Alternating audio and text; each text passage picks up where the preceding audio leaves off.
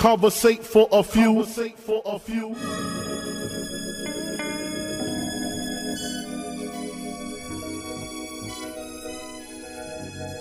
Hustle, welcome. Man, they had to send me. Hustle from Raleigh, live from NC with your hosts, John and Allen. Relate to the two. You are now listening to Conversate for a Few. Check it on SoundCloud, debate with your crew. They talking hip-hop from the late to the new. From July till June end. No Fridays for me. Tune in. Please listen to this podcast. Please listen to this podcast. Please listen to this podcast. Please listen to this podcast. Please listen to this podcast.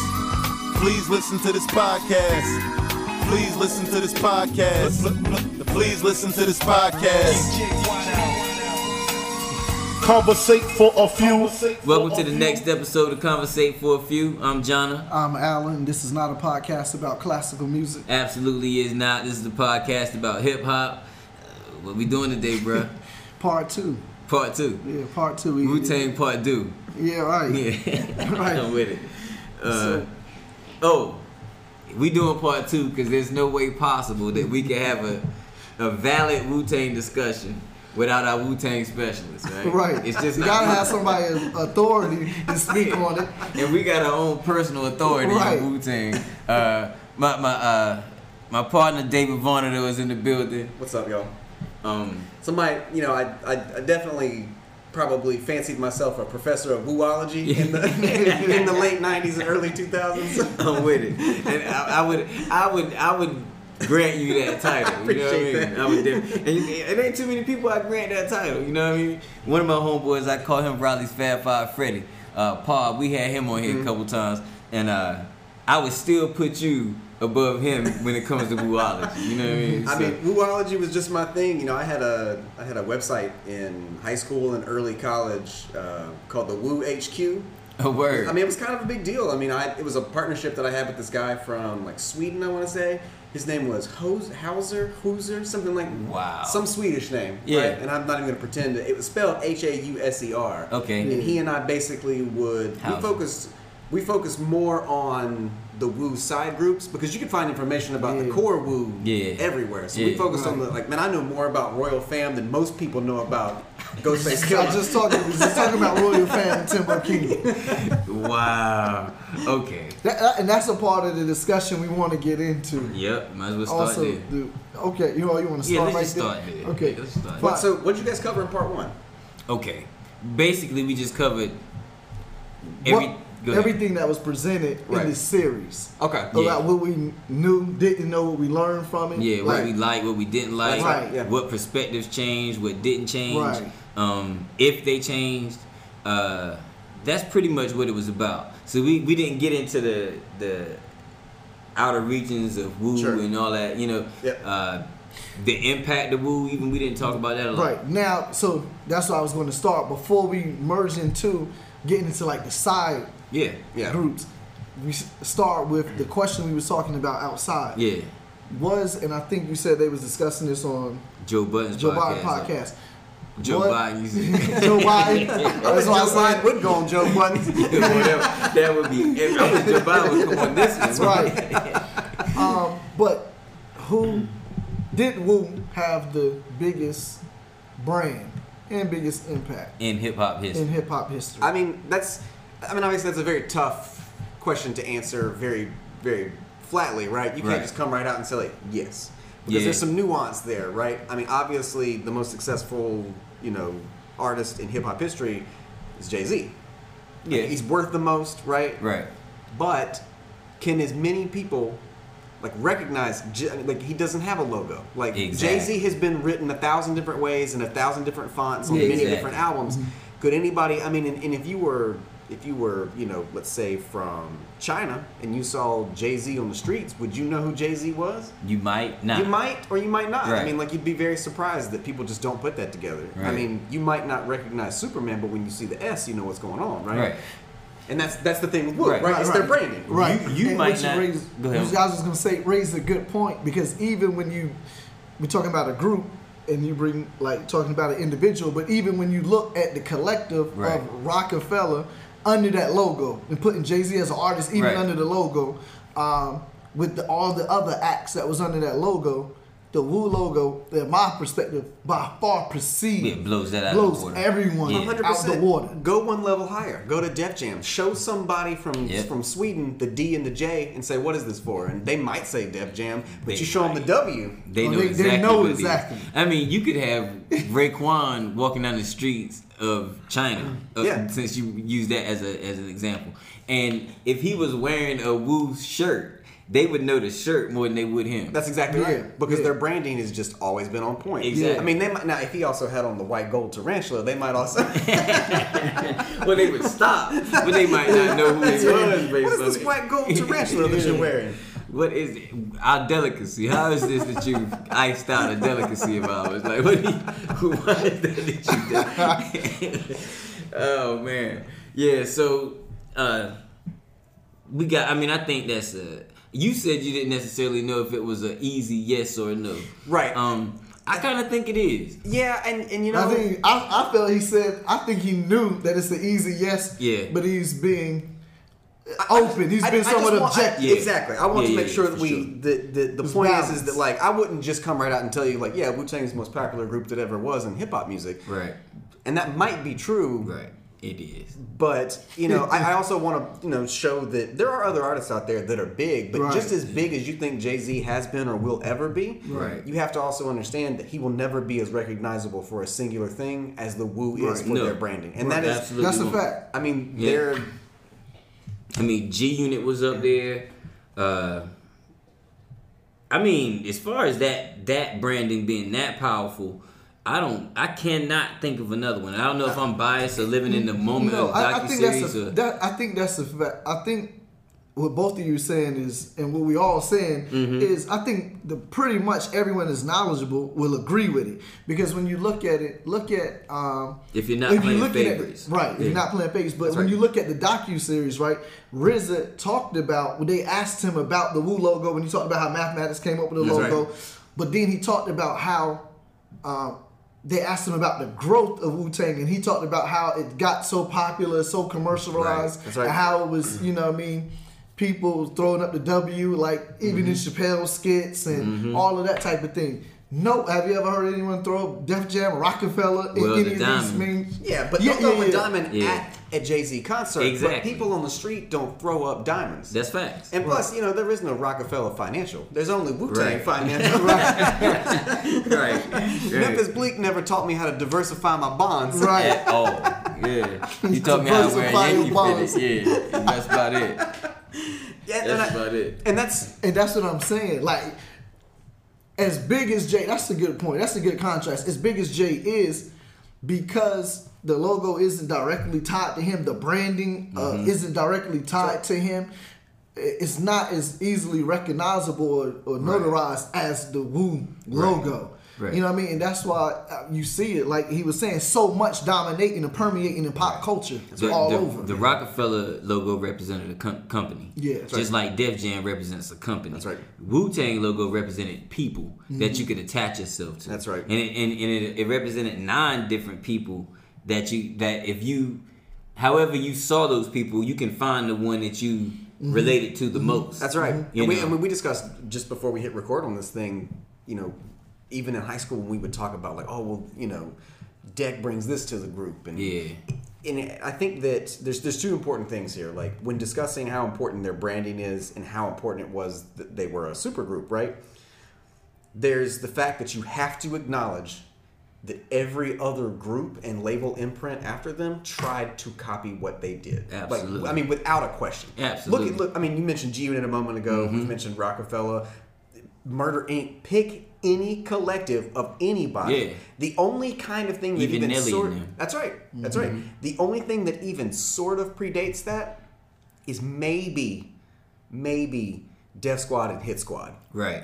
But they're so small in comparison. I mean, each of those is only 3 people. I mean, hell, Hit Squad is literally just DOS Effects and and PMD. PMD. That's it. Yeah, that's literally it. That's just Parrish and Death Squad. Right. Or, and DOS Effect.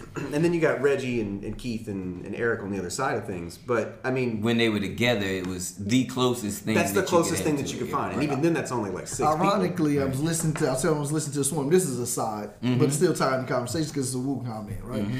Like, listening to 97 mentality. Among that, Cappadonna says, do damage to the wannabes, Flip Mode, and Death Squad. It's just... Oh, funny, wow. He mentioned those two particularly. Wow, I didn't. And now, maybe you know, I still don't know what that was about. I mean, it's probably speaking exactly what one of those saying. I mean, I can't. I mean, we don't know anything else.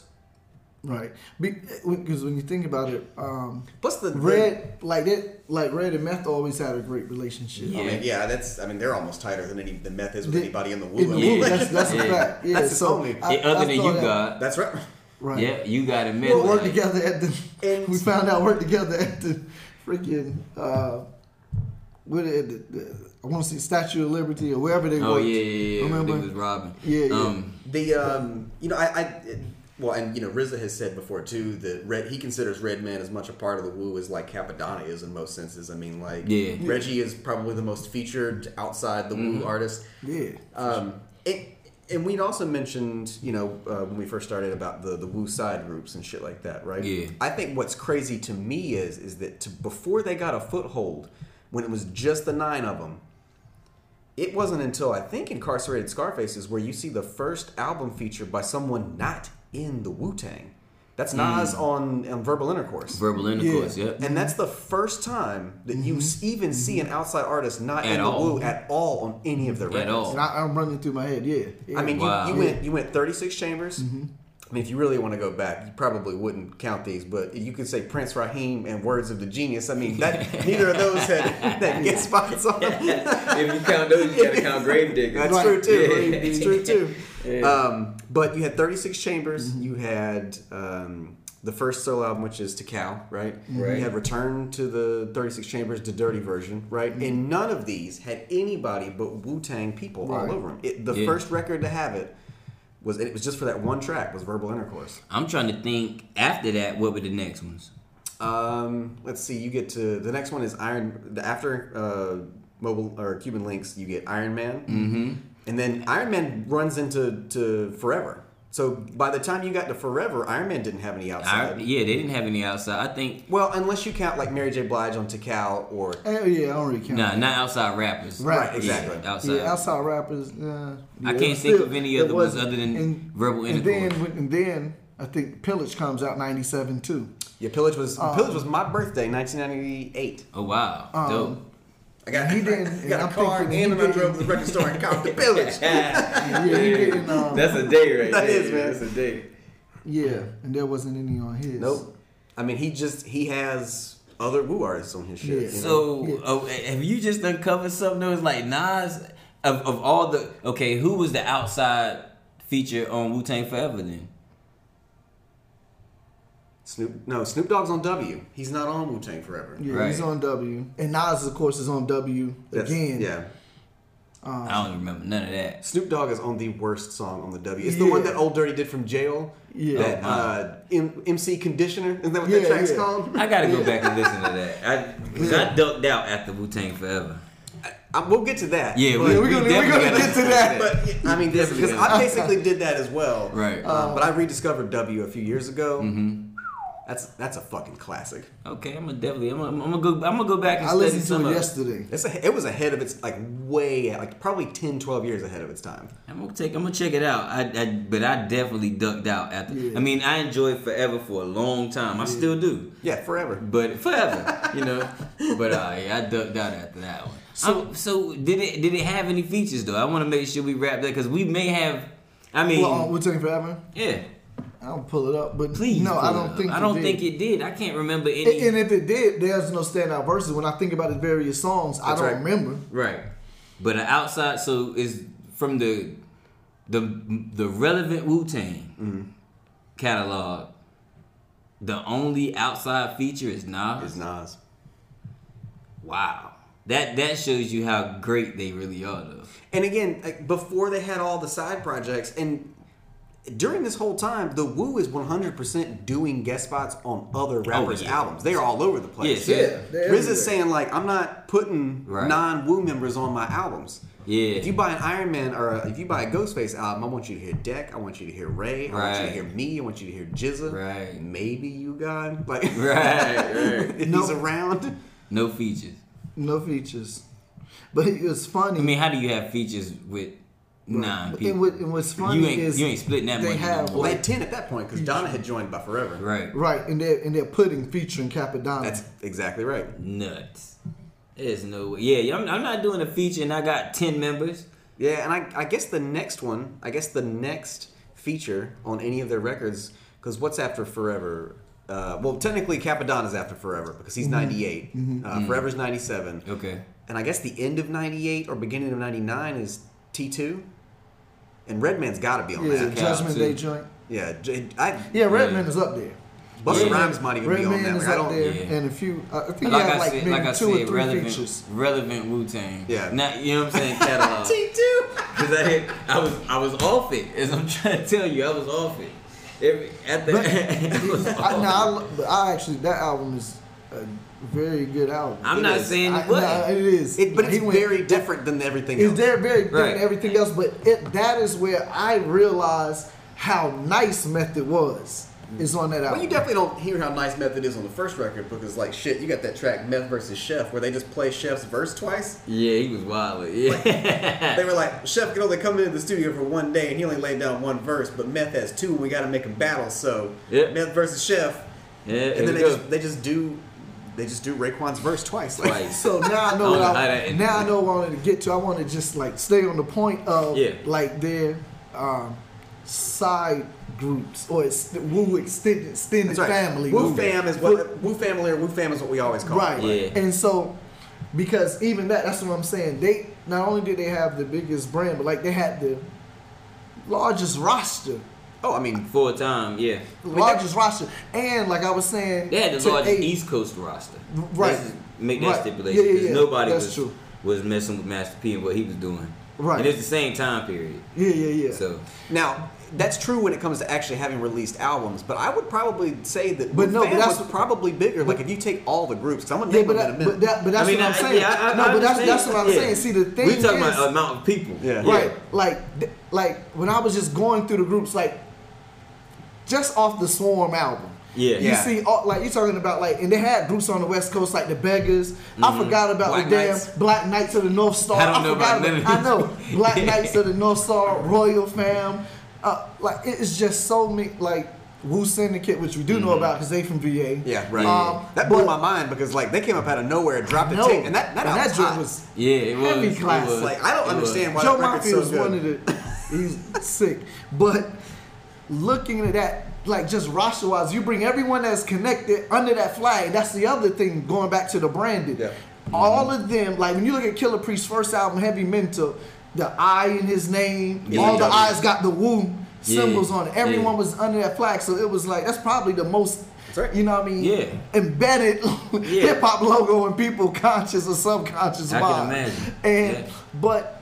Not only that, they had the most amount of people that actually put albums out because when you look at Killah Army, they had 2-3 albums. Yep. Like when you look at Grave Diggers, like these wasn't people that was just under the Wu symbol that didn't have albums. They actually put out albums. Right. Grave Diggers, you know what I mean? Before Raekwon died, they had 2 releases. Going up, man. Yeah. Going back to Stetsasonic. Yes, sir. Right. And Self-Destruction.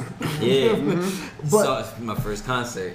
First people out, second people I saw on stage. Stetsasonic was at the first concert that I went to. That's amazing. It was. I told it before, but it was Real Roxanne, Stetsasonic, EPMD, and Public Enemy. Yeah. Yeah, right over there at the Civic Center. Right? That's incredible. Incredible. I love it changed my life. Incredible. Changed my life. Yeah, for sure. Yeah, and okay, so take you got Wu-Tang at the top. Yeah. 9 members then became 10 members with the introduction of Cappadonna. And you mentioned like just look at the Swarm. And side note, Cappadonna would have been in there, but he was in jail. Mm-hmm. That's right. That's one of the things you learned from the docuseries. Mm-hmm. I mean, maybe you knew, but I did not know. Right. Or the fact that they used to blur out Ghostface's face in the early days because he had a warrant. I did know that. And he's just like, well, I mean, he's the Ghostface killer, so we'll just make his face blank in all the videos. Like, I did know that when I was like, oh shit, nigga. They put that rumor out back then. So, you got Wu-Tang at the top, right? I'd say probably the most important subgroup under them. I mean, Killah Army probably, because they had the most records of any of their subgroups. Mm-hmm. I hope you're going to say Sons of Man. Sons of Man. Okay. Yeah. I mean, and there's multiple reasons for that. Yeah. One, they're all related to the core Wu members in some way. They're cousins or, second cousins or good friends of cousins and basically grew up together and shit. But you got Sons of Man and Killah Army probably right there on the same level, right? Yeah, because I would probably go Killah Army. Right. Yeah. So Killah Army is 6 people? Yeah, it's 5 or 6 people. I mean, only 2 of them really. Well, that's at least 4. Because you got Ninth Prince, you got Killah Sin, Don Pacino, Beretta Nine. Who was my man that was in jail though? The worst of the entire group. So bad. But I like his name. I like him. Islord. He's in jail on the first record, and he comes out for the second record. Yeah. And I just remember he had a line where he was like, he said something like, whipping in the Yukon, dipping in the crouton, salad with the crouton. I was like, what? Yeah, he had an off type of... He did, man. Or he had one... he was 7. 7. The original group got 10. Subgroup got 7. I love it, man. Who did we forget, though? I don't know. I couldn't imagine. I couldn't begin to start telling you who you forgot. Sons of Man was 4 people. So, I mean, just in the first 2 subgroups alone, you got 10... That's 20 people. Yeah. 20. Yeah, that's nuts. That's ridiculous. And what is crazy about it is that like it wasn't really like these subgroups are for the most part, at least Sons of Man and Killah Army, these are people that was actually connected because Ninth Prince is RZA cousin. That's right. But 62nd Assassin is Old Dirty's brother or cousin? I think it was his cousin. Okay. But when you look at it, as I was listening to Grave Diggers the other day, like Graveyard Chamber, which is like next to the last song on their first album, 6 Feet Deep, like Fourth Disciple is up there. I mean, Shabazz the Disciple is up there. Now, he doesn't come out with his single Crime Saga until years later after that, but I'm just showing how they was all together. Right. It, like, they wasn't fronting. On the end of the 36th Chamber, Wu first album, when they shouting out, Shabazz the Disciple, like when he's shouting at all these people, they really fucking rock together from the beginning. They from like 92, 93, when you go to their oldest albums, these, even though Sons of Man doesn't come out until 97. Yeah. But you can find Hellraiser verse on the 1993. Yeah. He's up there. Hellraiser is twice on 2 songs on Grave Diggers' first album. So I don't think we'll ever see that again of like how you have so many people, but they're all over each other albums and records. It's crazy. Well, and it's because... And it's an established long history. Not like they pop and everybody bandwagon.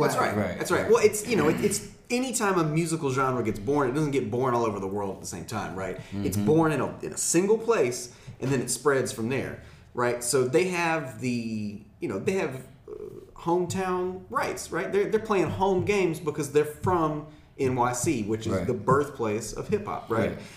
They are not from the same borough, but when you look at the fact that go back to late 70s as hip hop is exploding, right? As it's first being born and hitting the map and people are taking notice, everybody knows each other because they're just living across the street from each other, pushing each other to come up with new crazy sounding shit, right? That's right. So then you have the explosion of hip hop in the mid 80s, right? And it just takes off. And then you start to see groups from places outside of NYC. That's when you get your first real LA rap, right? Mm-hmm. And then that thing blows up in the late 80s, early 90s, right?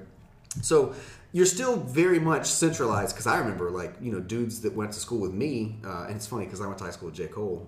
He graduated probably 6 or 7 years after I did, so I missed him. But it's funny because dudes that I was helping do music back then, I was like, I mean, you got to take your ass up to NYC, man. Ain't nobody gonna discover you down here. Wasn't no Virginia scene. Nah. The closest thing that there was outside of LA and then Bay Area because you had cats like MC8 and like sugar free. Yeah, exactly. So you got those two areas on the West Coast. You got NYC on the East Coast, and those pockets exist for a very long time. So like when it comes to the Wu, they were basically the entire Staten Island. Like, and more than just Staten Island, they were Brooklyn, right? Yeah. Because they had family in Brooklyn. So, like, they've got these rights to claim legitimacy over being, like, actual, you know, hip-hop royalty in a way, because all of them would have been teens and young kids as hip-hop was first being born and exploded on the streets outside their window. Yep. So, I mean, more so than somebody who lived in South Central that heard, you know, EPMD and then decided to do their own take on it with funk music, or heard LL Cool J, or even going back further than that with, you know, Melly Mel or or any, you know, Grandmaster Flash. These cats watched it be born. They weren't buying tapes, right? Or, you know, they watched it be born. And so RZA did a thing where he was like, man, anybody that I know, right, that even has a shred of rapping ability, I want to make sure that I get a piece of what they initially put out. Right. Because if I don't help them, they're not going to put anything out. Right. But if I do help them, I'm going to make money off that. Right. He's always been really good at that, which is why whenever there's a record that they really care about, no one but the core Wu is on it. And he made sure they established a foothold before you buy into bullshit artists, right? Like, I mean, you know, he probably feels pretty confident in his, you know, in 60 Second Assassin's ability, but maybe not to sell records. So you get two whole full Wu releases with one whole string of solo records in between it before you ever see any of those side projects actually get albums. So yeah, they were rocking since from like 91, 92, 93, but they don't get put on until RZA feels that he's confident enough that he can sell those satellite groups at that point. Right. So, I mean, he always did a really good job at that, but at that point, I mean, like if you weren't from QB and you weren't aligned with like Mobb Deep or Nas's crew, you probably belonged to Wu. Around even though that's a mad general blanket statement, it's pretty much true. Around that time, that's pretty much what the because labels did that, I think, to Queens. Yes, right. I think the labels did that to Queens. I think, like to your point, RZA did that to Staten Island. Yeah, but it makes sense business wise. You attach the people with the biggest act, right? And RZA did the business in Staten Island, and the labels did the business in Queens. Yeah. And you, to go one step, know how to do business. Nah. Right. I mean, to go one step further than that, he wasn't a mastermind. Yeah. Wu-Tang is also not associated with one label. That's my point. Rockefeller is a Def Jam group, right? Wu-Tang was on Priority Records. It was on Sony, Elektra. I mean, like Def Jam, the first thing that he did was say, like, look, we put this shit out, and our main label is Sony because they're putting out. Because was Epic part of? It was Loud first. Right? It was Loud. That's right. And Loud was part of, I want to say, EMI.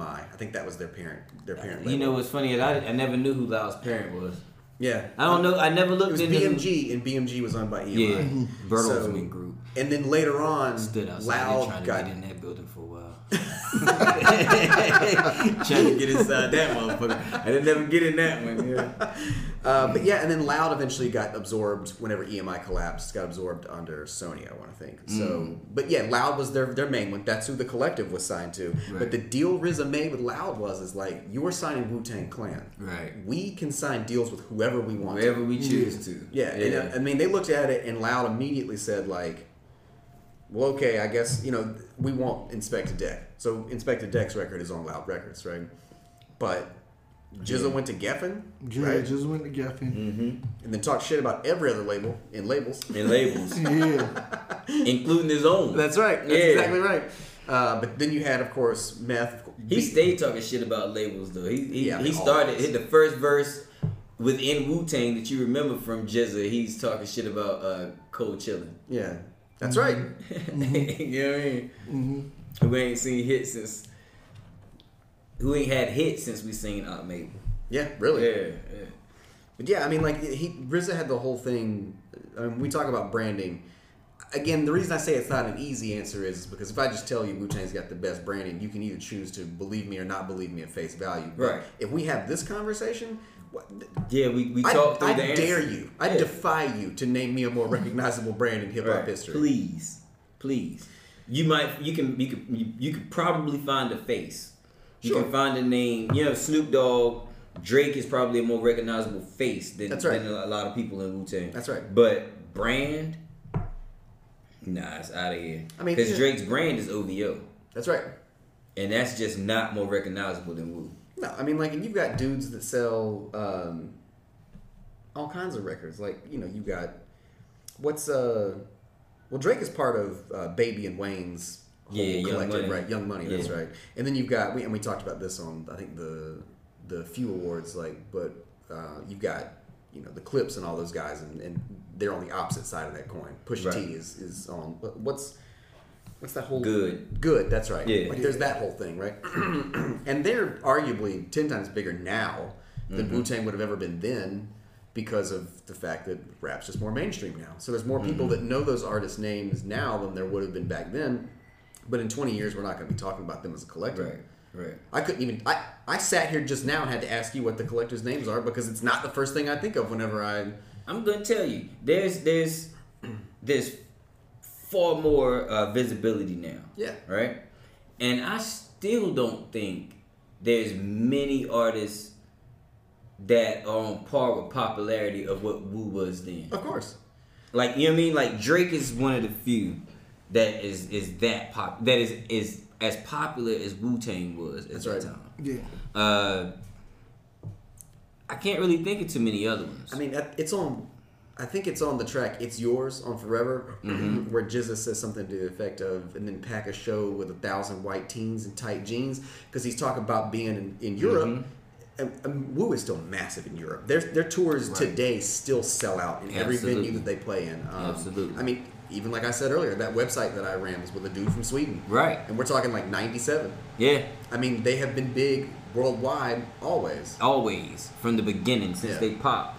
That's kind of my point. There's not a place on the planet that Wu didn't impact. That's right. If they could hear music, Wu-Tang was there. That's right. And their audience shifted early. I mean, you know what I'm saying? We said that the white teens in tight jeans, right? Now that's par for the course for a hip hop crowd. Correct.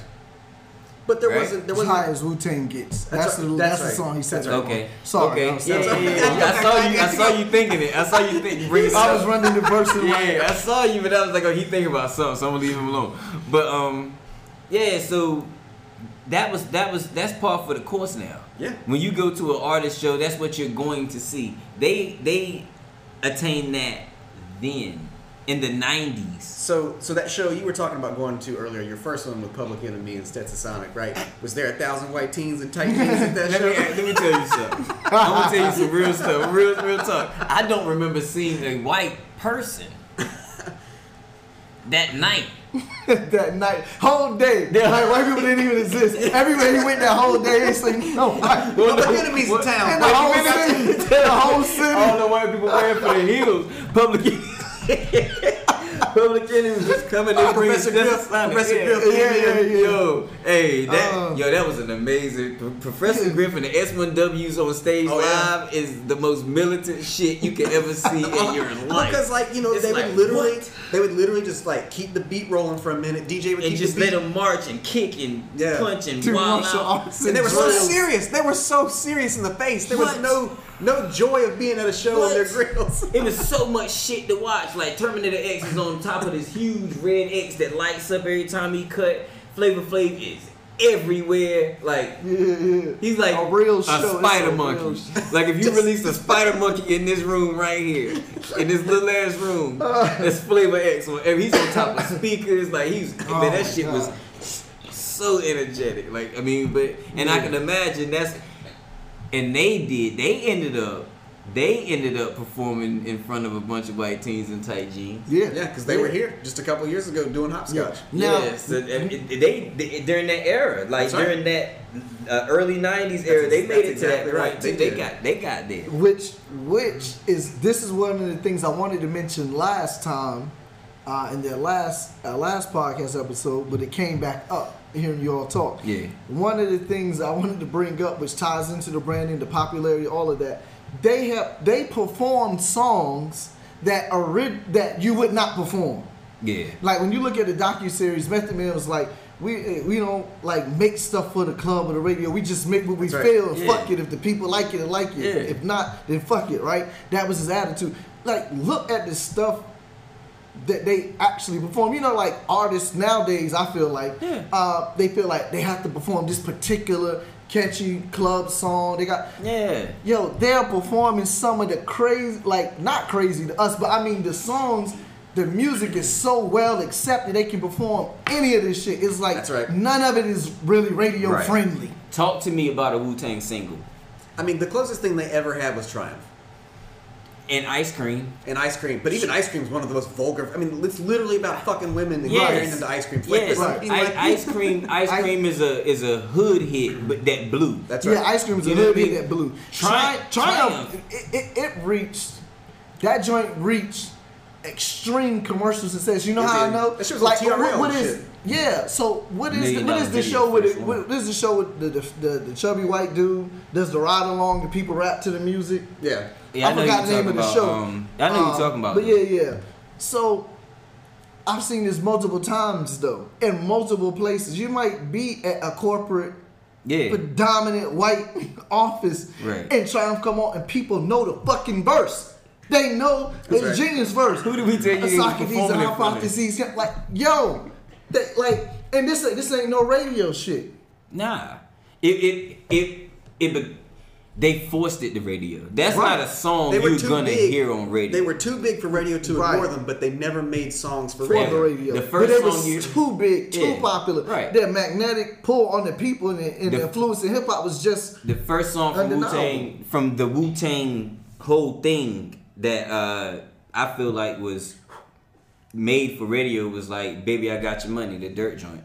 Yeah, and all I need with Matt. Now I was gonna say that all I need. That was those were the only two real singles. Oh no, I was thinking of "All I Got Is You," but you're right. All I need. All I got is you. Is what I'm that was on the radio. No, all too. I need. All I need. All I need with Mary J. Blige. Yeah. But ironically, Mary J. Blige is on "All I Got Is You." That's her singing. Yeah. But all I got is you too. They went back to the well. So who else would you have? Does the album version have Mary J. Blige on it? Because I want to say that's like Tequila or Blue Raspberry or something. The single version was the one that had. Blue Raspberry. So one of them, I think the radio version had Mary J. Blige on it. Let me look it up. But yeah, same as with the single version of, which is fucking hilarious that I'd even say it out loud. But the version of Cold World that they played on the radio had D'Angelo on it. Damn sure did. But the one on the GZA album? Yeah, but the one on the album does not. I don't know who that is. It's not D'Angelo. What? But it's, because I listened to it the other day. That's not D'Angelo. I didn't even catch they put D'Angelo. Yeah, see, so this on the album version is Mary J. Blige. Yeah, I thought it was her on the album. Yeah. But yo, so that's out of all of that catalog, the only real singles, it's like three. That's crazy. That is crazy. Let's break down what we've already discovered on this episode. One, that it's pretty cut and dry that they're the most recognizable brand in all of hip hop history. Not even for their time period or their genre of hip hop. In all time. In all of hip hop history. Yeah. And I would say even of all music, like it would be very difficult for you to show me another group or whatever that's got a more recognizable logo, right? It's not. Maybe Dead Kennedys with their DK or like, but even then it's the Dead Kennedys. I don't know what that is. Exactly. The Beatles. The way the Beatles was written in with the large Rolling Stones tongue. Yeah, now that is up there. Yeah, now that's up there. But like the fact that we can talk about Beatles, Rolling Stones, okay. So that's crazy. We've discovered that. Yeah. We've also discovered that in the first like 6 or 7 years of the Wu being a supergroup and like a huge multi-platinum selling group, they only ever had one fucking outside guest appearance. One feature. By Nas, which says a lot about Nas. Yeah. Right. Niggas bit off of Nas shit. Yeah, that's what he said.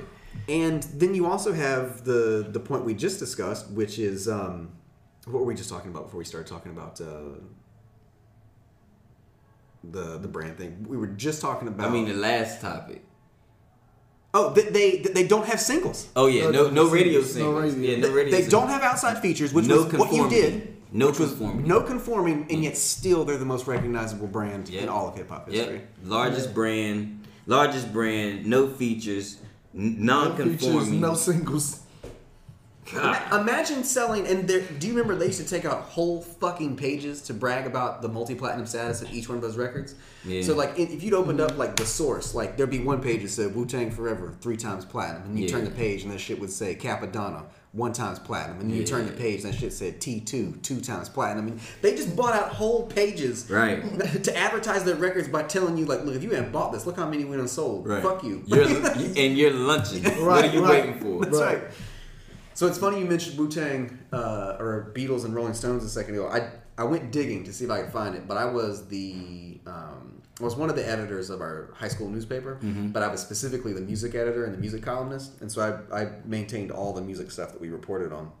And I wrote this article because I want to say my senior year in high school was when they did that the Beatles like anthology thing, when they released all those like collections of like old master or non-mastered recordings and shit like that. And then ABC did that like 3-night miniseries where it was like remembering Beatlemania and looking back on shit. It was a huge like multi like as much as you could do multi-channel release stuff like back in the 90s. But I wrote an article for that paper. It was like almost a page long, and it said, imagine watching a documentary 25 to 30 years from now about the Wu-Tang Clan. Will we look back and consider the Wu our Beatles? Like, it was a whole article. Yeah. Like, I wrote this shit 25... I shit you not. And you hit the nail on the head. And then when you said, like, we just watched the documentary, we want to do a podcast about it, and I was like, I was fucking right. I'm still talking about Wu. Yeah, you're right. And we just watched them to the Beatles. That's right. Yeah, we just watched the documentary 25 years ago, and we are comparing them to the Beatles. That's exactly right. You hit the nail on the head in your high school paper. In my high school paper. That's nuts. So I'm going to do two things, because I want to go back to. I'm pretty sure that my high school keeps a copy of all that shit. Mm-hmm. I'm gonna go back to that shit since I couldn't find it at home, and I'm gonna hunt down a copy of that paper so that I can be like, because I want to read through it. I want to see, because I remember the basic gist of the article itself, but I don't remember exactly what I said and why I thought they were so important. Because again, but I mean, I even remember like there was the girl that sat in front of me. Her dad's a doctor, her mom's a stay-at-home, housewife. Like they got a boat, she got a little brother and shit. Like always. Hanging out with the most privileged kids and shit. Her name was Melissa. She sat in front of me. She used to give me answers to questions on the biology tests if I gave her a back massage because I sat behind her in AP Biology senior year. But even thinking about her, I mean, like when we talk about white bread, I mean, she might as well be nicknamed like Marita or Sunbeam because this girl was white.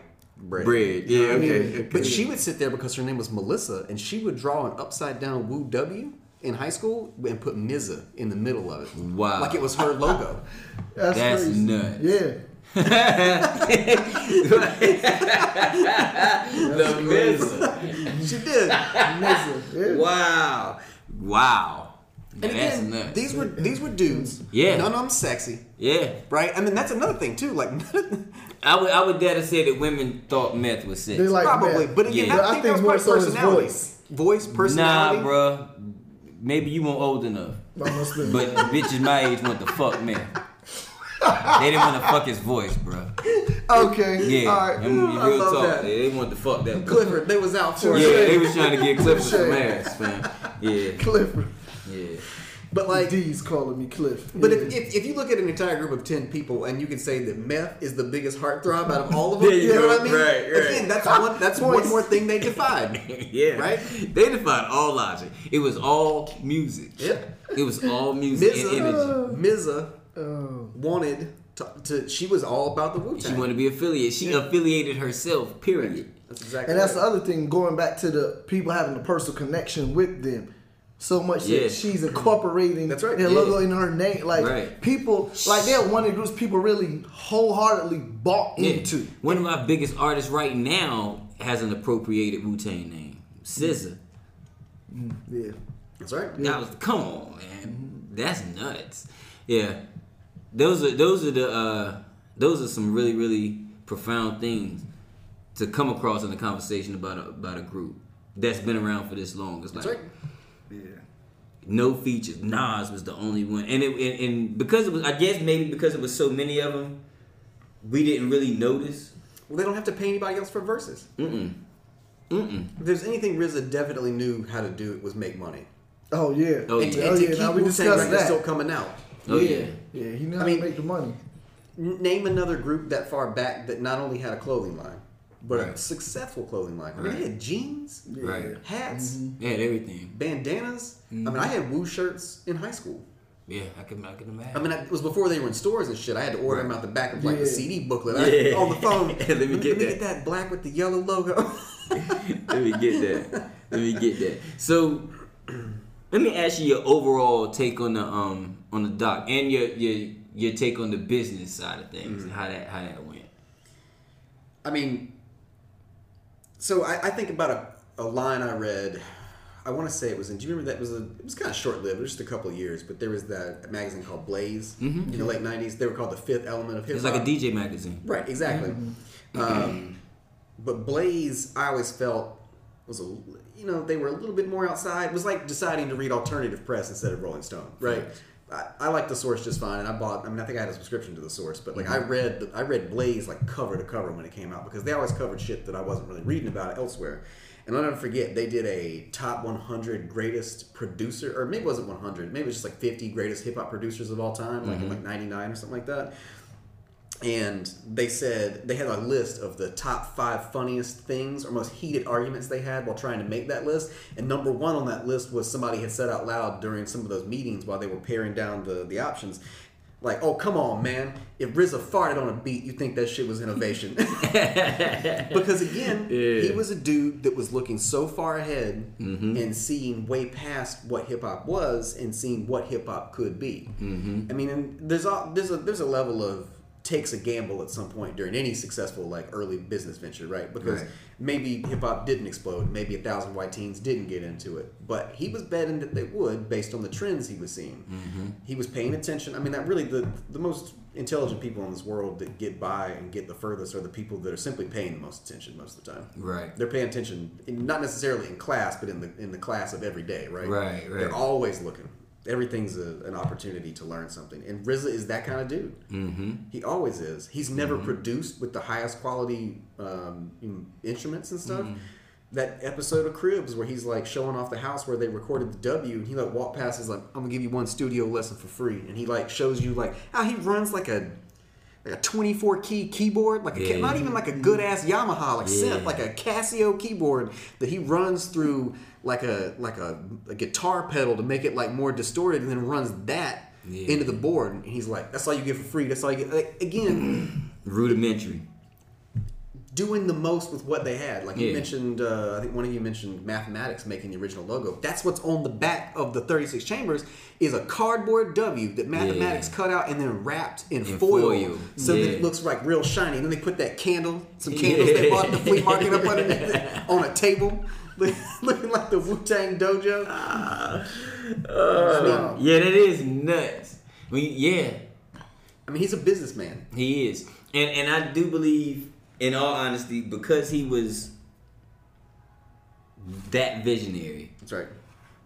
And he put everybody in line to reap the rewards of his vision. Then he should have reaped the rewards. He did. Yeah, and he did. Oh, he did. He did. We learned that. Oh, that's what I got. RZA is by far the person who made out the best. Like, by leaps and bounds and bounds. Like, right. Yeah. Because he made out with the money, he made out with the respect after all the crazy shit he allowed to happen. Because I won't say he did crazy things, but he did that silver ring shit. That was, he allowed that, and that was nuts. That was right. But it's like Devine was the cat's paw. He was scratching them with Devine, so they tore Devine's ass up, and he got banished. And RZA still was able to... Yeah, and Divine's on his boat. And ain't talking to nobody in ears. With bread. Yeah, a lot of it, too. I mean, there was even a thing a couple years ago where Raekwon had some beef with RZA over some like licensing or publishing rights or something like that. And, he said, look, man, sometimes you just call a motherfucker out. Like, and he's like, we're good now. Like, it's never been about the music, Right. Like, when we get together to do music, we're together. Right. Right? But it was some business shit, and I was getting fucked on it, so we had an argument, and we lawyered up, and it didn't come to that. We just settled, right? Right. So, but, I mean, and think about this, too.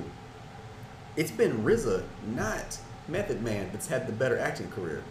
Yeah. Oh yeah, dude. Yeah. RZA, the season of Californication he was on, where he plays himself, basically a dude named Samurai Apocalypse, Sam Pop.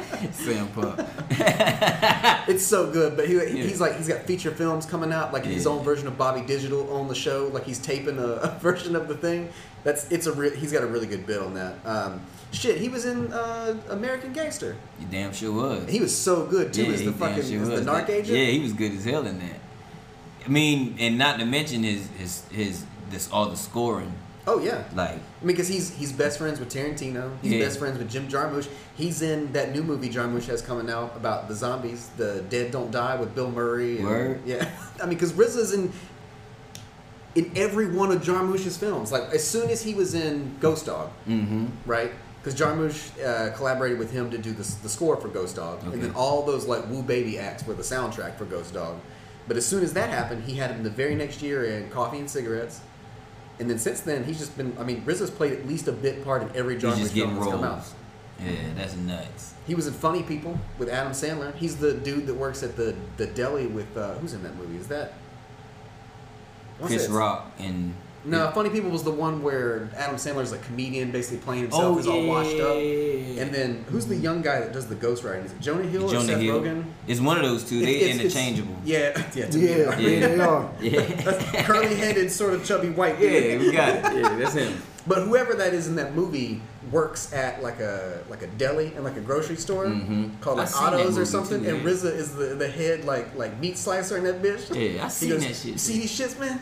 I won that Otto's lottery. Good health insurance. But like, he's had the better acting career. You're right. Yeah. You're right. He positioned himself, because I think he knew, like, I'm not the greatest rapper and all this shit. Yeah. He positioned himself to say, look, I can't blow people away with my rhymes, and I'm never, and that's why he didn't have, I always wondered, why does RZA, the king of this whole group, not have a fucking solo record? Because he didn't have one until 99 when Bobby Digital came out. Even then, it was an alter ego record. Yeah, and even that wasn't, really. And it should have been. It was an alter ego. It should have been. Definitely should have been. I had one more question for you. Damn it. And it just slipped my mind. That Bobby Digital thing. As soon as I saw the cover of it in my mind. And it just moved like the Blaxploitation cover. Like, what is he doing? Mask on. What is he doing? Oh, I can't even remember what the question was now. Damn, that hurt. When we were talking about before Bobby Digital, we were talking about RZA, great acting career, not being the best rapper, like but it was a subject change. It was tangential. Yeah, it was off to something else. It was off to one more. I had one more question too. Well, here's a question. Since we're on the same topic of RZA, we've already talked about why the Wu-Tang branding has been so successful over the years. Where do you rank RZA in terms of producers? Because again, if we can all agree he's not the greatest rapper in the world, I mean, one of the things that he is really good at is also production. Yeah, definitely. I mean, like, you don't have to give him a number, but like, he's up there. He's one of my top favorites. Hell yeah. Hell yeah. Easy. Top 10. I think so. It'd be hard not to. I'm gonna tell you the truth. And he did so. And go ahead. And I just wanted to also put out there, he did so many. It's not like he's a producer that's producing. You're a solo artist. He produced, like, gave you 2 tracks. Yo, he's doing whole fucking albums. Right. But these people, he was doing the same thing Dre was doing. Yeah. He was making tapestries. Yeah. You know what I mean? So it's a little bit more than music production. That's like, when you listen to a RZA album, he was creating a complete mosaic, a complete tapestry, a whole zone for you to get into. And he was creating a separate and genuine zone for each, not only for the collective, because the collective had its own zone, but then Ghost and Ray had a zone. Ghost had a zone of his own. That's right. Then GZA has a zone, and ODB has its own zone. Meth had its own zone. Yeah. And then to be able to bring that back and recreate that same thing, that same tapestry with upgraded artists, because they've all grown do it again with Wu-Tang Forever. In all honesty, there's not another hip-hop producer that I feel like has been able to do that. No. Not consistently. Not for that long a time. Not at all. Not at all. Yeah, I mean, Dre didn't do that. No. You see what I mean? Dre's giving people masterpieces and that same tapestry feel. He may have done it once or twice. He may have done it even better than RZA was able to do it. Right. But the amount of times RZA was able to do it in the amount of times in the amount of time. That's right. Mm-hmm. Is ridiculous. Because 36 is 1993. Right. And then Forever is 1997. That felt like a much longer time. But I remember being like, felt like next motherfucking album coming out. It was forever. It was. Because we're used to being on a 2-year album scale. That's right. You know what I mean? Every 2 years you get an album from your favorite artist. That's right. You know what I mean? Mm-hmm. So, and we just had, so happened, I didn't even get into that, but. Yeah. You know. I mean, but you had 36 in 93 and Forever in 97. So in that 4-year period, he had what, 4 solo records that he produced? And a Grave Diggers record. At least. I mean, like. Right. In a 4-year, we'll just say 5 if you count the actual year itself. In a 5-year period, he did the production on every track for 6 albums. Mm-hmm. That are 6 of the best selling albums of those years. Right. Flat out period. Right. That's ridiculous. I can't even fathom that. I don't have that kind of like output at my job. No. And I just write shit. No. and I'm talking about. Yeah, they were the best selling, but we're talking artistically. These are some of the best albums of that era, yeah, and they each one of them birthed a whole subgenre. Yep. Like Meth had like the weed party rap, mm-hmm. right? Mm-hmm. Then you've got the whole Wu Gambinos, and that's motherfuckers started changing their names. Everybody had a fucking Gambino name. But everybody had a gangster name. Right. That was one of the things that, you know, yeah, I mean, they said, oh, bulletproof wallets. Ghostface, what? 3rd mm-hmm. album, I think it is, after Supreme Clientele, or is it 4th? Bulletproof wallet. But anyway, in the intro, when he's talking and he was like, yo, man, he said, man, niggas got classics. He said, they ain't playing out shit. Yeah. They're talking to Ray. He said, we started all that AKA shit, yeah, silk yeah. shirt, fly shit. That's and right. they did. That's yeah. it.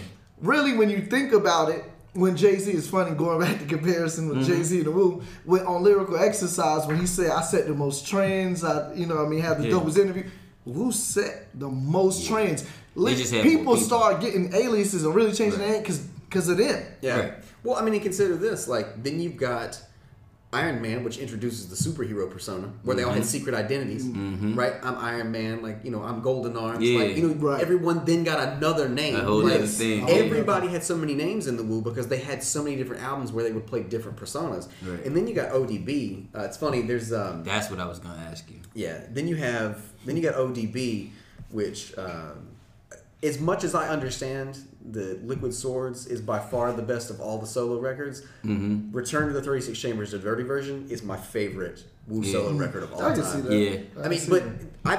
I've got a mix-up CD that like it was like one of, like right after the Grey album became popular, cats mm-hmm. started mixing all yeah, you know yeah. kinds of stuff up. I've got a mix-up CD called "Enter the Magical Mystery Chambers," and it's Beatles versus Wu-Tang. Oh, wow. And it's like 30 songs, but on one of them, there's an interview with ODB from very early on where he goes like, you know, I just put it together. I used to go to the club and tell him to put that John Lennon or that Beatles jam on, and then I would just sing it. And then he starts singing "Love Me Do" in the interview. Yeah. He's like, and that's how I came up with singing rapping. But that's very important. It's very important. Yeah, yeah, like. Sure.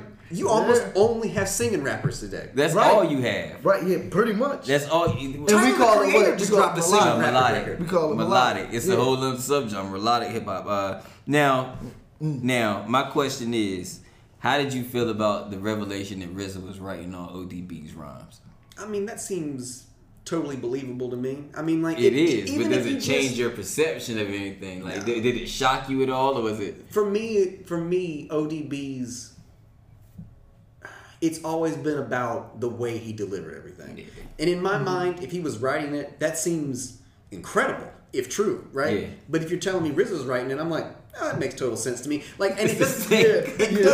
Right, that's how we feel. Like, he's an actor and you give him the script. That's the same. I didn't know it, but it right. doesn't surprise me, you know? Right. The fact that you wouldn't even imagine it that's right. makes ODB's performance even that better. Much more, right? Because you wouldn't imagine that somebody because he owns it, right? Shit, it's his. Does he? Who else? It doesn't matter who wrote it. He owns it, right? It is his because RZA could have never made it sound like that. He could have never.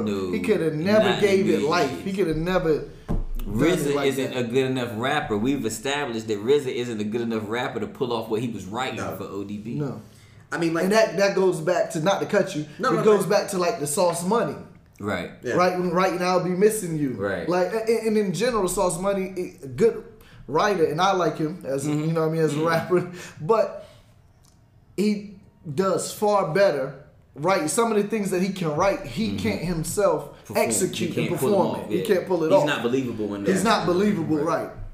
Yeah, I mean, like, you know, none of us really believes that Diddy wrote most of his lyrics, but doesn't matter because Diddy's stage persona was the CEO. Like you all know I'm not the best rapper here, but I'm entertaining as hell. Right, I'm more entertaining than most of the rappers on my roster. Right. Yeah. That's exactly right. Sure. So I mean, with that whole thing, like, there's a line on that that's on, I want to say, Brooklyn Zoo, where he goes, "You got shot in your knock, who's there? Another motherfucking hard rock." Just imagine RZA saying that. That's not, doesn't matter, he wrote it. Right. That's ODB's. Right. Yeah. And I'm almost certain that RZA didn't write it that way. No way. Yeah. You know what I mean? Old Dirty put it together, and he looked at it, and he was in the booth, and he was like, he's humming to himself and trying to come up with it. That's his gift. Because ODB out here, ODB is way too eccentrically creative for RZA to just give him something to him not put his own take on it. That's right. Because even when they in the docuseries, they're going back and forth, be like, "I don't like that. What is that? Like that? Deep dish cake? I don't know that." Yeah, they had to question somebody else what it was. You know what that is? He was like a cake with many legs. Like, "I don't like that. I don't like that." But he didn't tell that man he didn't like that beat.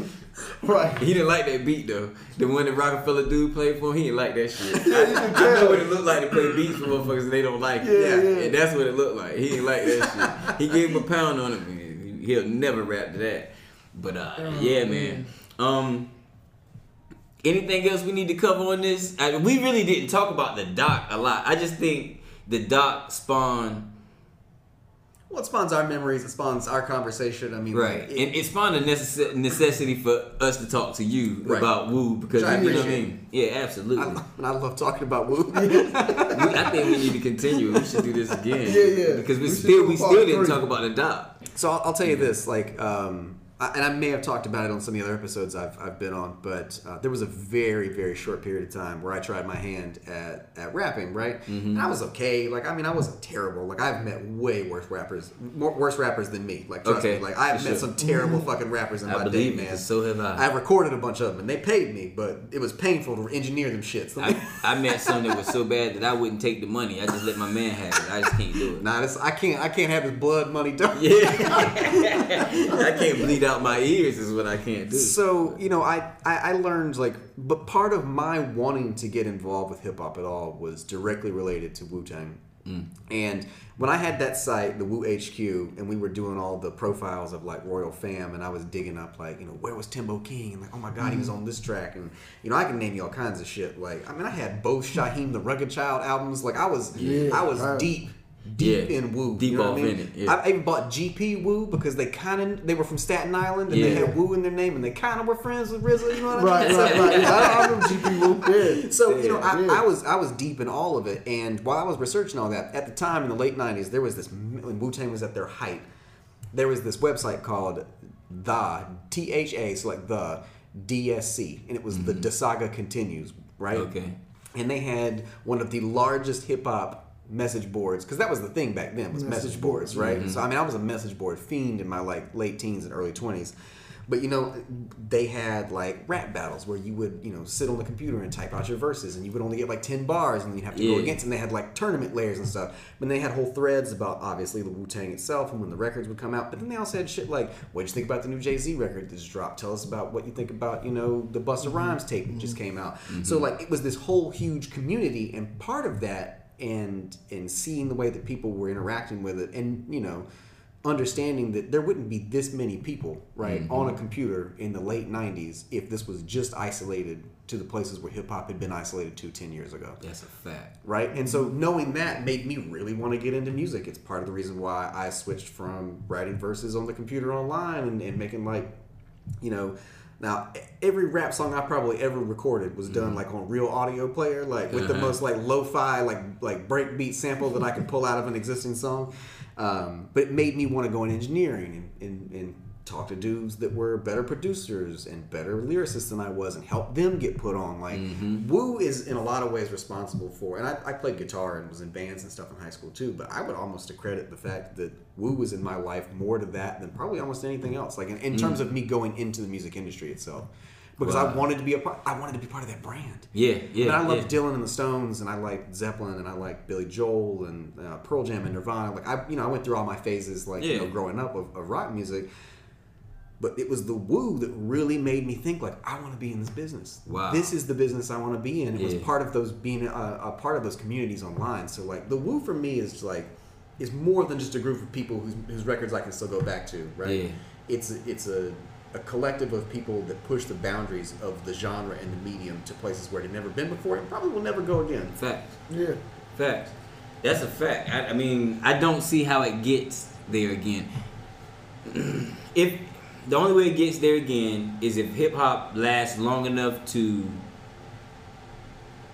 die out and come back more pure. Maybe.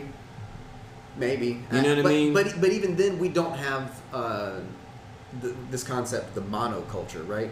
Monoculture was what existed before social media, because everybody had to watch the same 30 channels, or before that, when we were kids, everybody had to watch the same 8 channels. The same 3 when I was little. Yeah. Unless you had a boxer, strong-ass rabbit ears. You had 3. You had the dial. Yeah. The dial, man. You had UHF, you had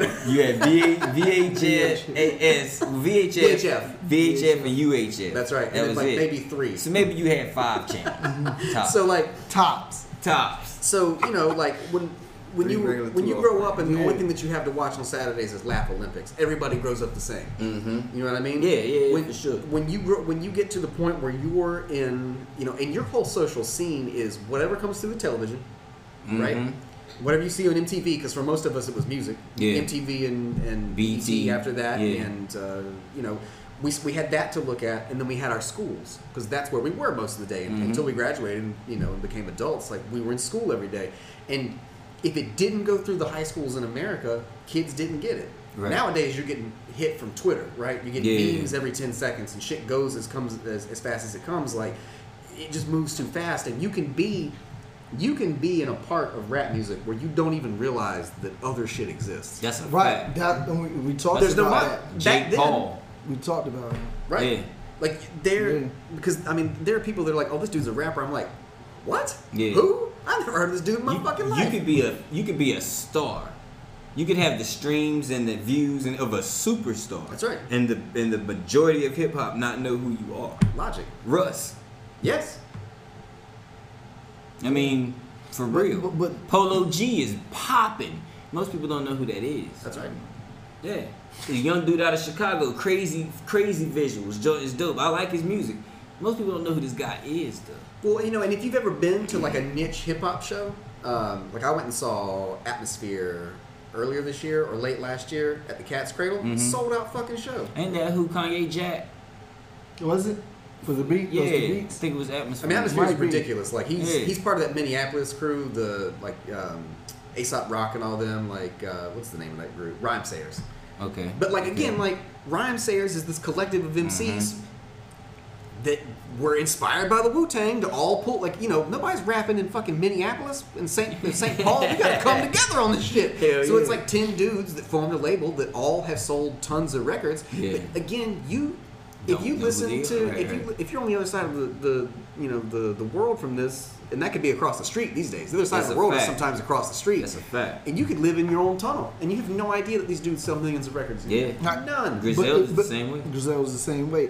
But what we attributed to that on one of the shows is talking about this: so much music coming out so fast. That's right. That you don't have enough time to get through it all. Right. Even in a year span, right? You can't get through everything that came out. It's just so much coming out at once. It's not like we talked about earlier.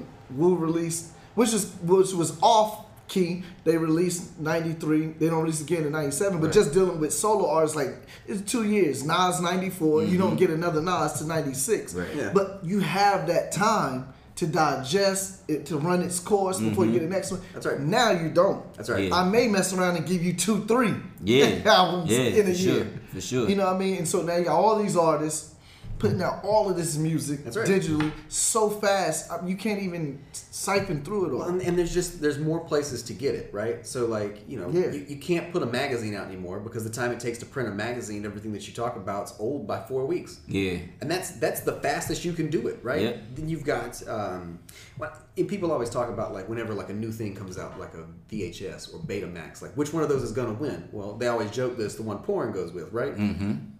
Blu-ray won out over HD DVD because porn decided Blu-ray was the direction they were going to go in. Right. Porn drove the mass adoption of media on the internet. Most of the broadband companies exploded because porn invested in them.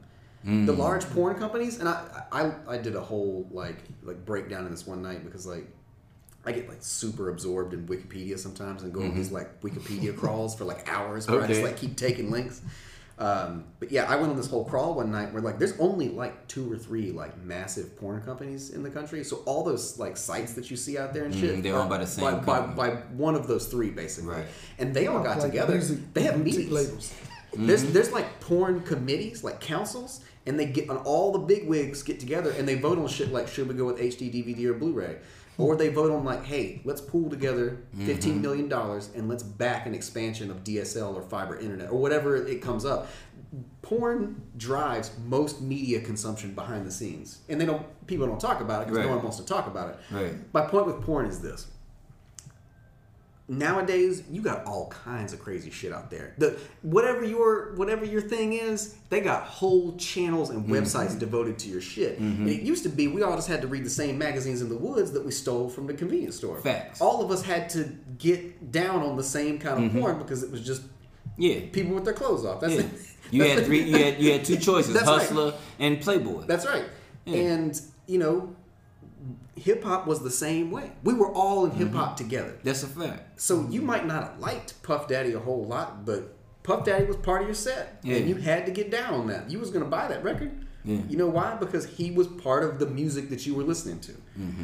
And it didn't, you know, whenever the monoculture died as the internet exploded in the early 2000s, you know, we really lost that. And that's why, to bring it all full circle, is when you said, unless hip-hop dies, it's not just hip-hop. Social media has to collapse. We have to go back to where we all have 5 channels, where we all have the same magazine. I see, that's basically the only way you can control that many outlets of the media again. Like, it's just impossible now.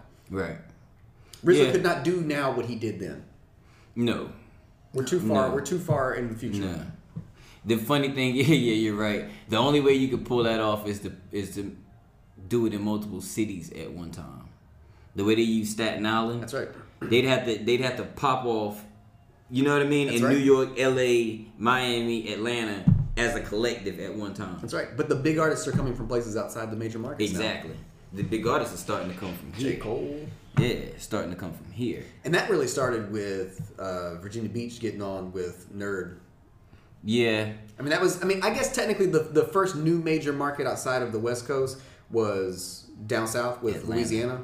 Well, Atlanta and Louisiana popped off kind of about the same time. Outkast predates that a little bit. Right. LaFace and all that stuff. Right, exactly. But then you've got No Limit and, you know, Cash Money and the South kind of doing their thing. But now, like, the major markets don't matter. You got dudes coming out of Oklahoma City, like that collective I mentioned a moment ago in Minneapolis, Minnesota. Like the next biggest rappers from North Carolina, like from the Salisbury area, like outside of Charlotte, not even from a city that anybody would go to. It's even further than that. Salisbury is outside of Lexington, which is outside of Winston-Salem and Greensboro. Right, right. It's a home of Cheerwine. My mom's from that area, so I know all about that. Yeah, boy. Cheerwine. My man knows. But what did you say? It was the nectar of the gods. Nectar of the gods. Every day. Listen, when John and I work together, I walk in the break room every day with a glass bottle Cheerwine, right? Like straight out the convenience store in the 50s. Oh, and I would say, like, I would always look at John and say, nectar of the gods. Bro, that thing busted me up. I was like, are you serious? The nectar of the gods, bro. It's the only soft drink I drink, man. I drink water, sweet tea, and whiskey and Cheerwine. That's like the 4 things that make up my entire diet of liquids. A liquid diet there. Yeah, no, that's not like a Wu-Tang type of liquid diet. Liquid diet. It's just a song where GZA names every soft drink company ever. Yeah. Basic instructions before leaving Earth. Man, so I definitely think we did enough on this one because I know you got to roll soon. Yeah. But man, I sure appreciate you. We appreciate you coming. Yeah, man, I appreciate the heads up on it, man, because like I said, the Wu for me is just so like intertwined with my own personal journey, like as a person. They were, and I'll tell you one last thing. The thing that brought me into the Wu originally was right after 36 Chambers came out. One of my friends that didn't listen to rap at all, mm-hmm. Who like I used to play guitar with, and you know, as you know, kids we would write dumbass songs that were the worst things in the entire world. But you're learning, you're trying, right? Sure. So I remember he was just like, "Man, I fucking hate rap music," and I was like, "Why, man? Like rap's awesome, like you know." He's like, "I just don't dig it, man." He's like, "It's just talking to me. I don't get down on it." And so I was like, "Well, you know, I disagree with you there, but whatever." He's like, "Plus, man, there's some new artists out right now called the Wu-Tang Clan or something like that." He was like.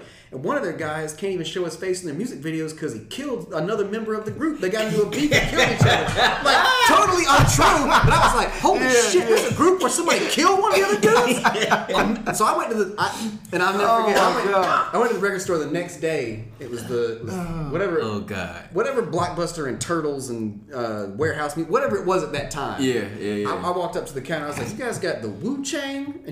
And this girl goes, the Wu-Tang Clan? And I was like...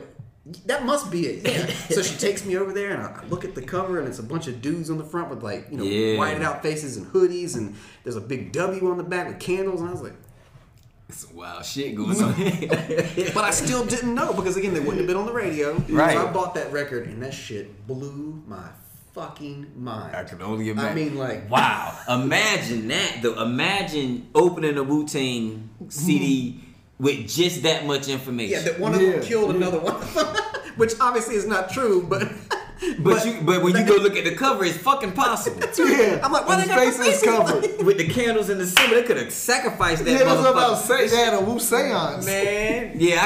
Yeah. And then to hear it, up in the 36 chambers. It's the goose. Yeah, shit, yeah. And the sound effects, the swords. Yeah, that shit sounds nuts. And, you know, I didn't know it at the time, but, you know, I had... grown up, watched probably like we all did in the large group, watching Saturday night and Saturday morning Kung Fu. Films. Absolutely. I mean, like so, whenever I heard really Kung Fu playing that joint, when the Kung Fu tape came on, I said, "How did they know that I wanted this?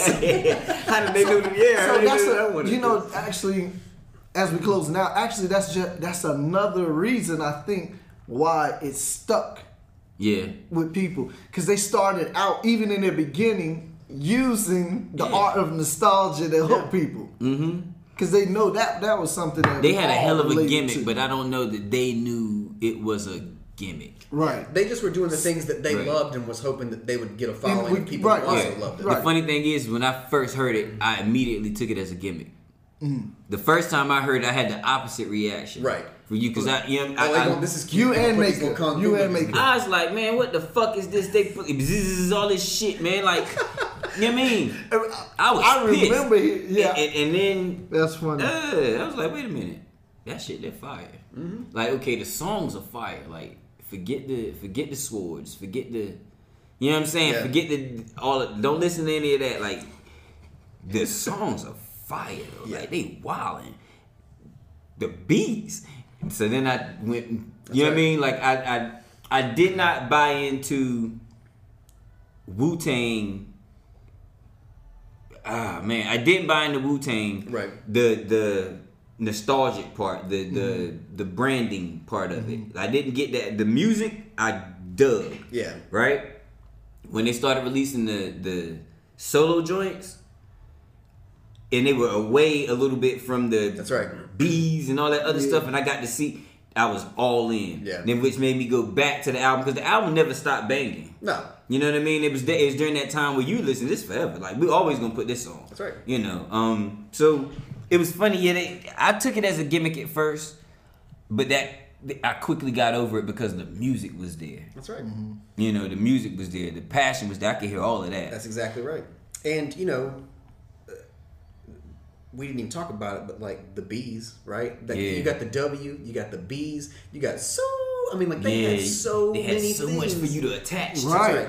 And so much that people ran with too. Yeah, a lot. I mean, we all know about Sharks from the Purple Tape. Yeah, he taught us all about what was happening at that time, and like I don't even think that I had even crossed my mind, like, you know, there could be such blatant copycats out there. Yeah. Like, my biggest exposure to it was that record, like, where Raekwon was like, hey, anybody else in the radio sounding like us these days? Right. Want to know why that is? Because they biting. Yeah, for sure. I mean, and for sure. That's just, they did everything first. They called out haters first. They called out copycats first.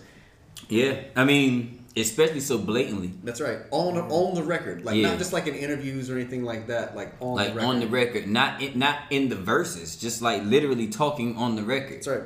Yeah. And they was talking cash shit about some, like, greats. They were in the mix with Big and them. Yeah. You know. Yeah. I mean, yeah, you got that whole story where they clashed in the club. Yeah. Big people in the roof. I mean, I don't know how you'd ever want to, honestly. Nah. I mean, I don't think any of those dudes were as dangerous as MC Hammer after all this time. Like, yeah, I know those stories. It's funny, yeah, you hear them MC Hammer stories. I don't think they were. Hammer mean a whole different thing. But I think they were. I think they were the wrong. I think anybody that crossed Wu did it by mistake. Probably. Yeah. You wouldn't possibly do that intentionally. No. Because one, you know, you didn't have the amount of manpower. Like, if I mean, y'all got like 60 other, yeah. Other people. Even if it's just the core group and Killah Army, like, there's already 26 people. Right. Yeah, right. My chances of running into y'all alone is too high. It's too high. It's too many. It's too many of y'all. I can't go anywhere. So yeah, man. And then, you know, that's not even counting their entourage and like. That's what I'm talking about. You know what I mean? Yeah. Like, that's just them. So, like, thinking about it from that perspective, I mean. But you also didn't have a reason to cross them. Because none of them were ever about that bad blood shit. Right. Like, think about all the beef that happened in the 90s, and we never got caught up in that, really. Yeah, not in that. But their beef was like real personal things that happened. Yeah. It wasn't the bullshit that came along with the 90s. And it was never like Mobb Deep versus Nas. Yeah. Nah. You know what I mean? It was never like, you know, East versus West wasn't Biggie and Pac. Like, they never got embroiled in bullshit. They didn't even get embroiled in the small stuff like Cube versus Common.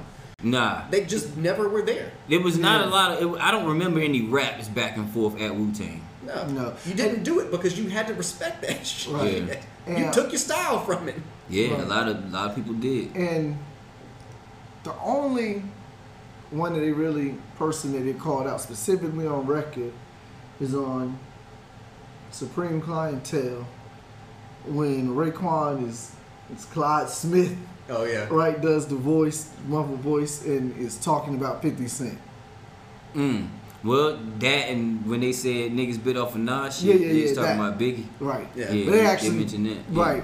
But well, that joint actually, well, no, it ain't no verse. It's a skit. Yeah. But he actually said 50 name and all of that. Yeah. That was, you know what I mean, a little different. Yeah, I guess they didn't like that one. Nobody liked that nigga. No, they didn't like that. But that was the How to Rob, though. Nobody liked that. Yeah. Right. Even Jay said something about the nigga on that. Yeah. But, so, man, I guess since we're going to do a third one, we can wrap this one up. Yeah, we can wrap this one up. Because we could do this forever. Yeah, we talking going for hours. I mean, there's so many aspects and dynamics too. I mean, the documentary itself is long as hell. Yeah. Well, it's almost 5 hours. Yeah. At least. Mm-hmm. Yeah. Because every episode is a little more than an hour, right? Yep. Yeah.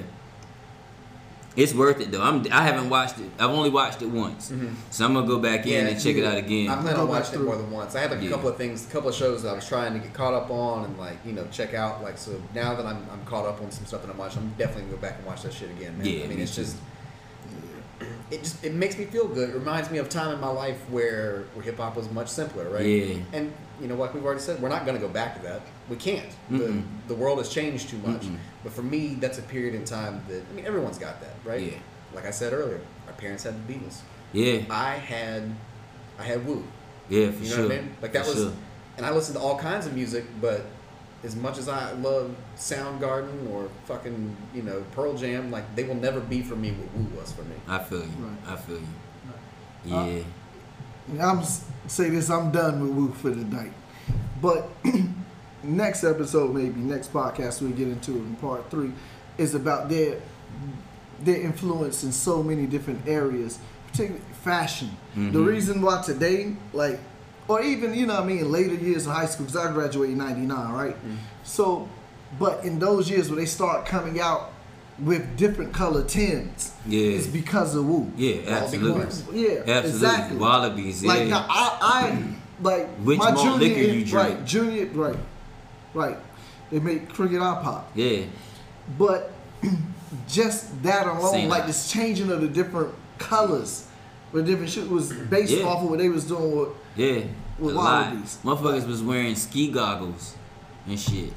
Because they were wearing ski coats with like heavy ski gear. I mean, like that the cover of Iron Man. Yeah, where they're sitting there on top of the Wallabies with the ski gear on and the goggles to the side. Like that changed fashion for a while. I mean, other groups definitely did that.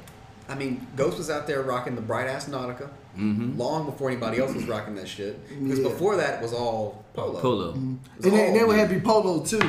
Which is funny because it ties in because, you know, most people from Brooklyn, that's their thing, is polo. And of course, most Raleigh too, right.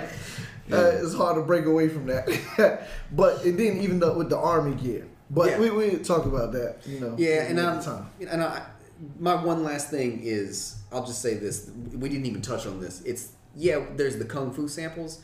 But the reason the beats are so good, especially early on, is the soul samples. All day. And Kanye bows down to RZA and said, I've seen an interview, talked about how RZA influenced him on the soul sound. And 60s and 70s soul is my favorite genre music, period. Yeah, that's like, easy. You could never convince me there's another greater type of music than 60s and 70s soul. It's hard to compete with that. When I pop that record in and the first thing I hear is Kung Fu and then it goes immediately into like good ass soul music, it's so funny. It's the way he was using soul music, right?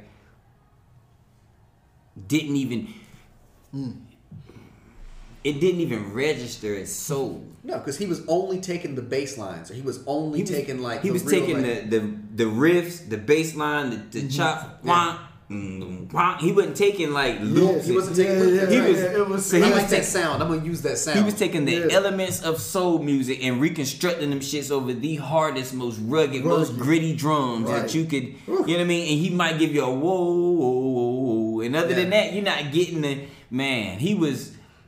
It's funny because we give RZA the credit for the soul samples, but damn if Pete Rock wasn't chopping up a whole bunch of soul before. No, he wasn't. He's the soul survivor. You know what I mean? He was chopping up a whole, but I think it's because of the way he was looping it up and the way he was, you know what I mean? Yeah. It was almost, not to take anything from Pete, but I think RZA was creating soul with soul samples. Which is why I get what you're saying. Pete Rock as opposed to just using soul. That's right. Right. It's hard sometimes to pick out what song he's sampling. Sometimes it's very difficult. I think even on 36 Chambers, the most easily recognizable song on there is After the Laughter Comes Tears. Like Cream. Cream and Everlasting. Those two right there are the only like easily recognizable sounds on the whole record. And if you really were digging in the records, then you heard Gladys Knight's voice. That's right. And you went and figured out what record it was. It wasn't a recognizable record, but when you hear that, Can It All Be So Simple? You want to know what Gladys Knight song he sampled to get this from because I know that voice. Yeah. But other than that, like there weren't a lot of recognizable samples. That's right. At all. Right. Bob James, I mean, like he was one of the first dudes to really heavily sample Bob James. Yeah. I mean, he was getting in there. Well, I guess technically Eric was probably Sermon was probably the first dude to really dig on Bob James. But I mean, like RZA was, and some of that shit, some of that soul he was pulling out was soul records that like you probably never seen. So rare, and I don't understand how the hell where was he getting the rare soul from then? Yeah, I mean, you have to think the rare soul if it's like late 80s, mid 80s when he's probably building his collection. My guess is there's probably just a shitload of those shops like in NYC that just have a bunch of those like, you know, hey, these were artists that never broke big, right? They're probably the cheapest records in the bin. Plus at the time we were all switching to CDs and so nobody wanted records. Yeah, but I mean as a person that was digging for records during that era, honestly in New York at that time, those probably were the 25-cent bands. That's right. The records that nobody, I don't even know who the fuck these people are. He's probably grabbing 45s. He's grabbing all kinds of shit. Think about the people, like when you're taking them to the record consignment shops, yeah. I drop off a crate, I flip through, and I'm trying to figure out what's valuable. The things that are valuable are the ones that I know. Earth, Wind, and Fire, Michael Jackson, the Jackson 5, you know what I mean? Lionel Richie, the Commodores, those are the most valuable. These other shits, I don't know what the fuck this is. This is old ass. We're gonna put these over here in the dollar joints. That's likely because that's how I got a lot of my best records. That's right. Mm-hmm. Is going in and dropping a bag of change on the counter and be like, count that up, I'm gonna go shopping. When I come back, you let me know how much I can. I ain't even counted this shit. Yeah, well, $27 records. Yo, I'm gonna get now one of these shits. So I'm standing outside of this 25-cent bin. I want all of those. I mean, you said I want all of those. I mean, Ferrante and Tetra and shit. I don't even know if that's how you say that, but it's close. Yeah, it sounds right enough to me. Mm-hmm. Dueling pianos. Who the fuck is sampling that? Me? Let me get that. But RZA, in a lot of ways, unlocked that for people for that avenue. I mean, he did. This drink go on forever. Know, but just think, just talk about it forever. Movies. I don't remember anyone really sampling movies. Nah, before RZA like that. Like in later years, it became popular, everyone's doing it, but I'm talking about not just kung fu movies. Then he's sampling like stuff from everything. The Killer, the movie, The Killer, John Woo. Like I watched all of John Woo's movies because of Wu-Tang. Right. Me too. All of them. Yeah. Hard-boiled. All of them. Yeah. We used to call them shits Glock operas back in the day. Yo! That's exactly what they were. Like, that was some of the most beautiful gun work you would ever see. Do you remember when that shit finally caught on in America? It would have never happened if it wasn't for Wu-Tang. That's exactly right. Those movies would not have ever... Because that's the way... Like, movies in America became Glock operas around that time. That's right. You know what I mean? Because John Woo crossed over. Because we ran to the fucking movie stores and started raping Blockbuster for John Woo movies. That's what happened. Woo popped him off. That's right. I mean, and then I do remember, like, it was like they were fighting with swords except they were using guns. That's right. Mm-hmm. They took the same choreography that they always done, like in their traditional kung fu movies, and they just turned it into nuts. I love that shit, man. Yeah, we could definitely do Woo forever. They not lying. They didn't lie. Yeah. So they didn't foreshadow like a motherfucker. You know what?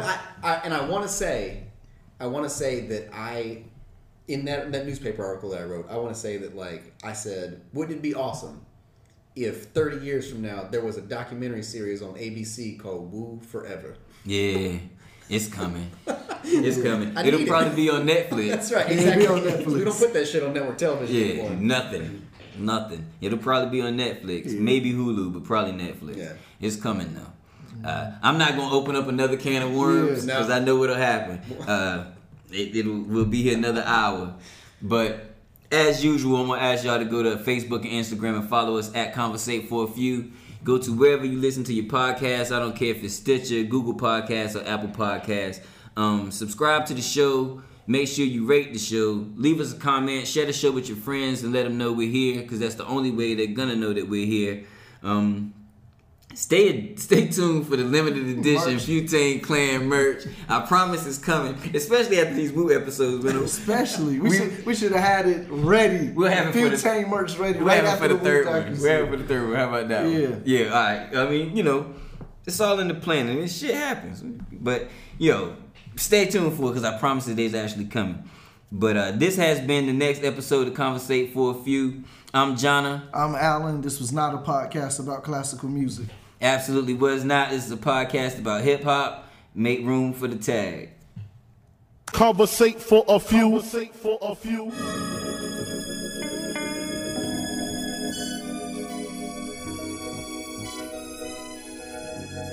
Hustle.